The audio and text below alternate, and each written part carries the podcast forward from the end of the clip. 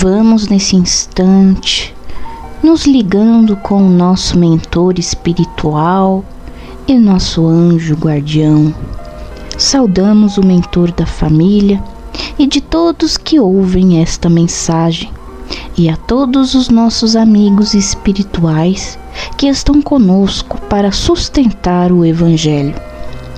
Vamos com o nosso anjo guardião ao encontro de Maria de Nazaré, nossa mãe espiritual, e agradecemos por todo o amparo que nos dá e te pedimos que nos leve até Jesus.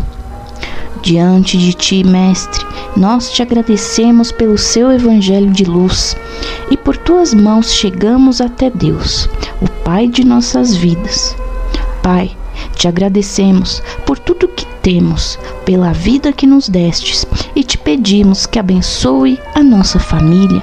E humildemente te dizemos: Pai nosso que estais no céu, santificado seja vosso nome, venha a nós o vosso reino, seja feita a vossa vontade, assim na terra como no céu.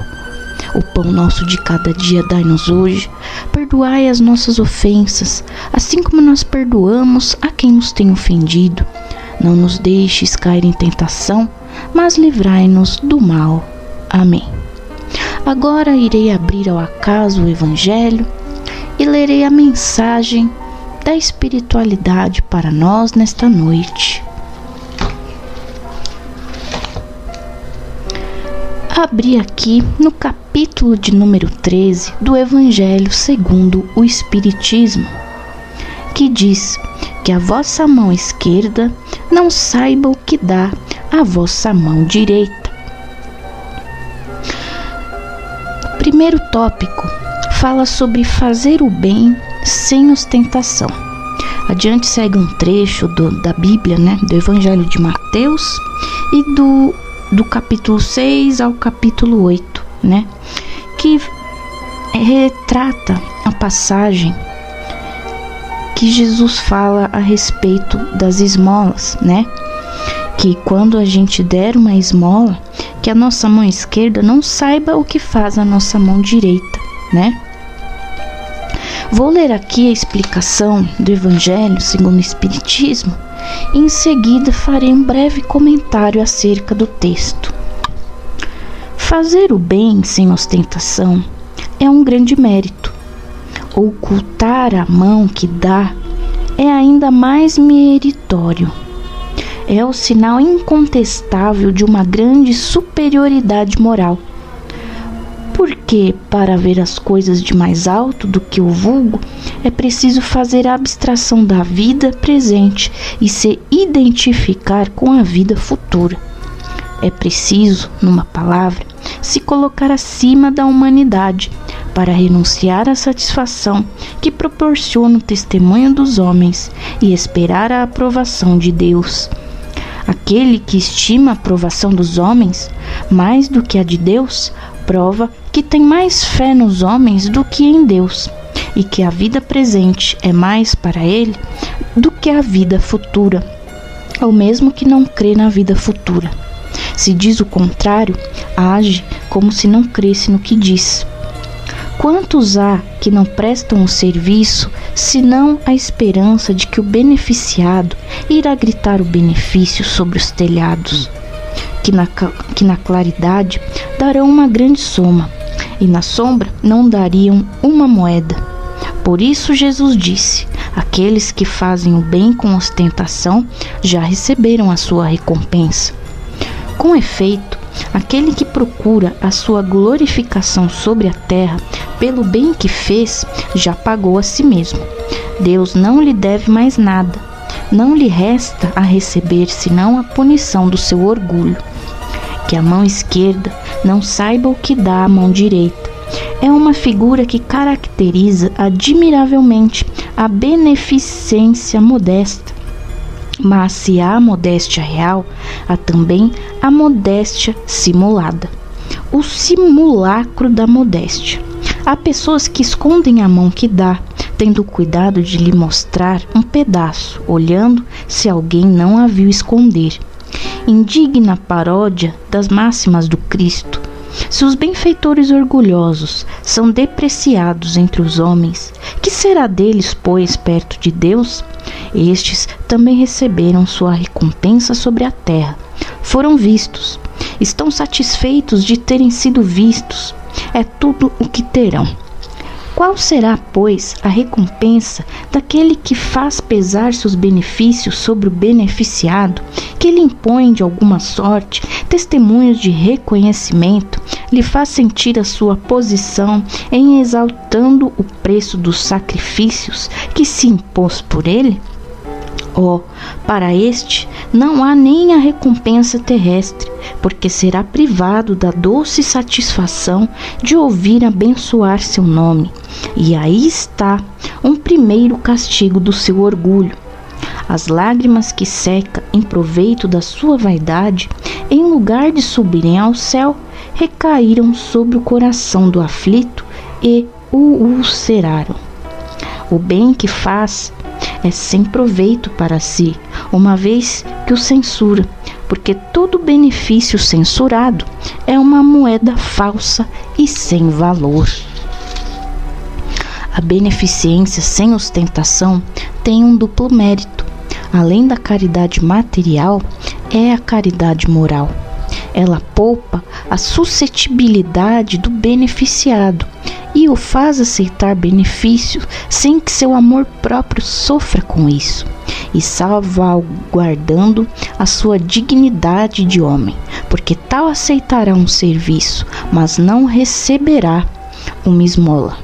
Ora, converter um serviço em esmola pela maneira que é prestado é humilhar aquele que o recebe, e há sempre orgulho e maldade em humilhar alguém.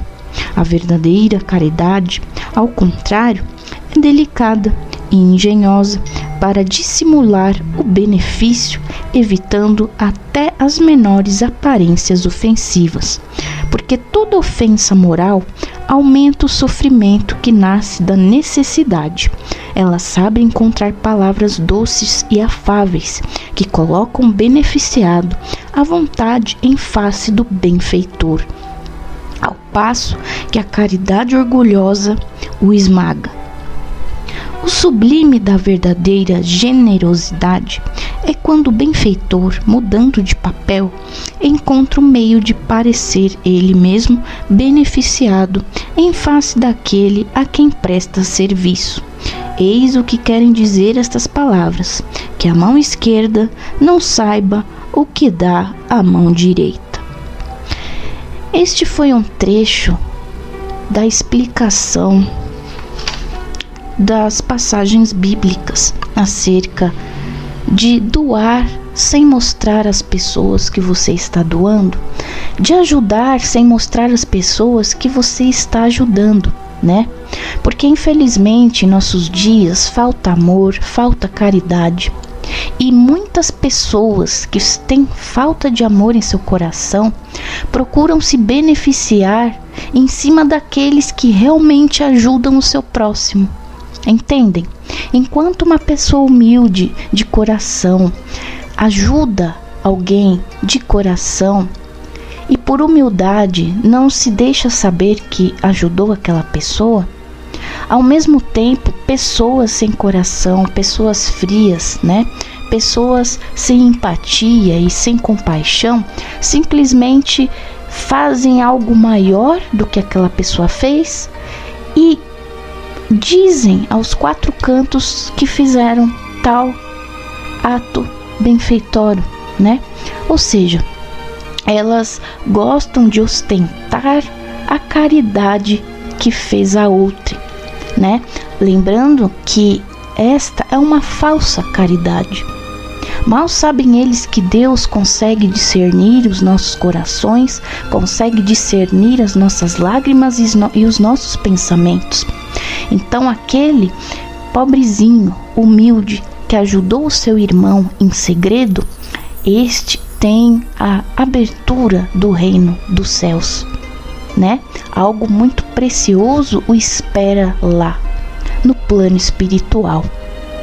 Ao contrário, aquela pessoa arrogante, rude, sem amor no coração, que faz uma caridade falsa só para impressionar aqueles que estão perto dela, já recebeu a sua recompensa. Aclamação terrestre, né? O apego à matéria. Esse sofrerá ao ir para o plano espiritual. Porque o apego à matéria, infelizmente, vai deixá-lo preso às suas paixões, a seus vícios, né? Então é isso que Jesus quis dizer neste trecho do Evangelho: que quando você for ajudar alguém, faça uma pausa e pense: você realmente quer ajudar porque você ama o seu próximo? Ou porque você quer receber elogios? Ou porque você quer ser aclamado pela boa ação, entre aspas, que estás fazendo? Então, antes de ajudar alguém, procure primeiro amá-lo, porque o amor é a primeira das coisas. Após amar, faça a caridade de coração aberto. Tudo bem? Essa foi o coment... Esse foi o comentário né, que fiz acerca dessa leitura maravilhosa aqui do Evangelho segundo o Espiritismo. E agora vamos ao nosso encerramento. Agradecemos ao nosso anjo guardião, a toda espiritualidade amiga que esteve presente neste Evangelho, nos sustentando. Vamos sentindo o amor que nos envolve e vamos deixar fluir de nossos corações muito amor.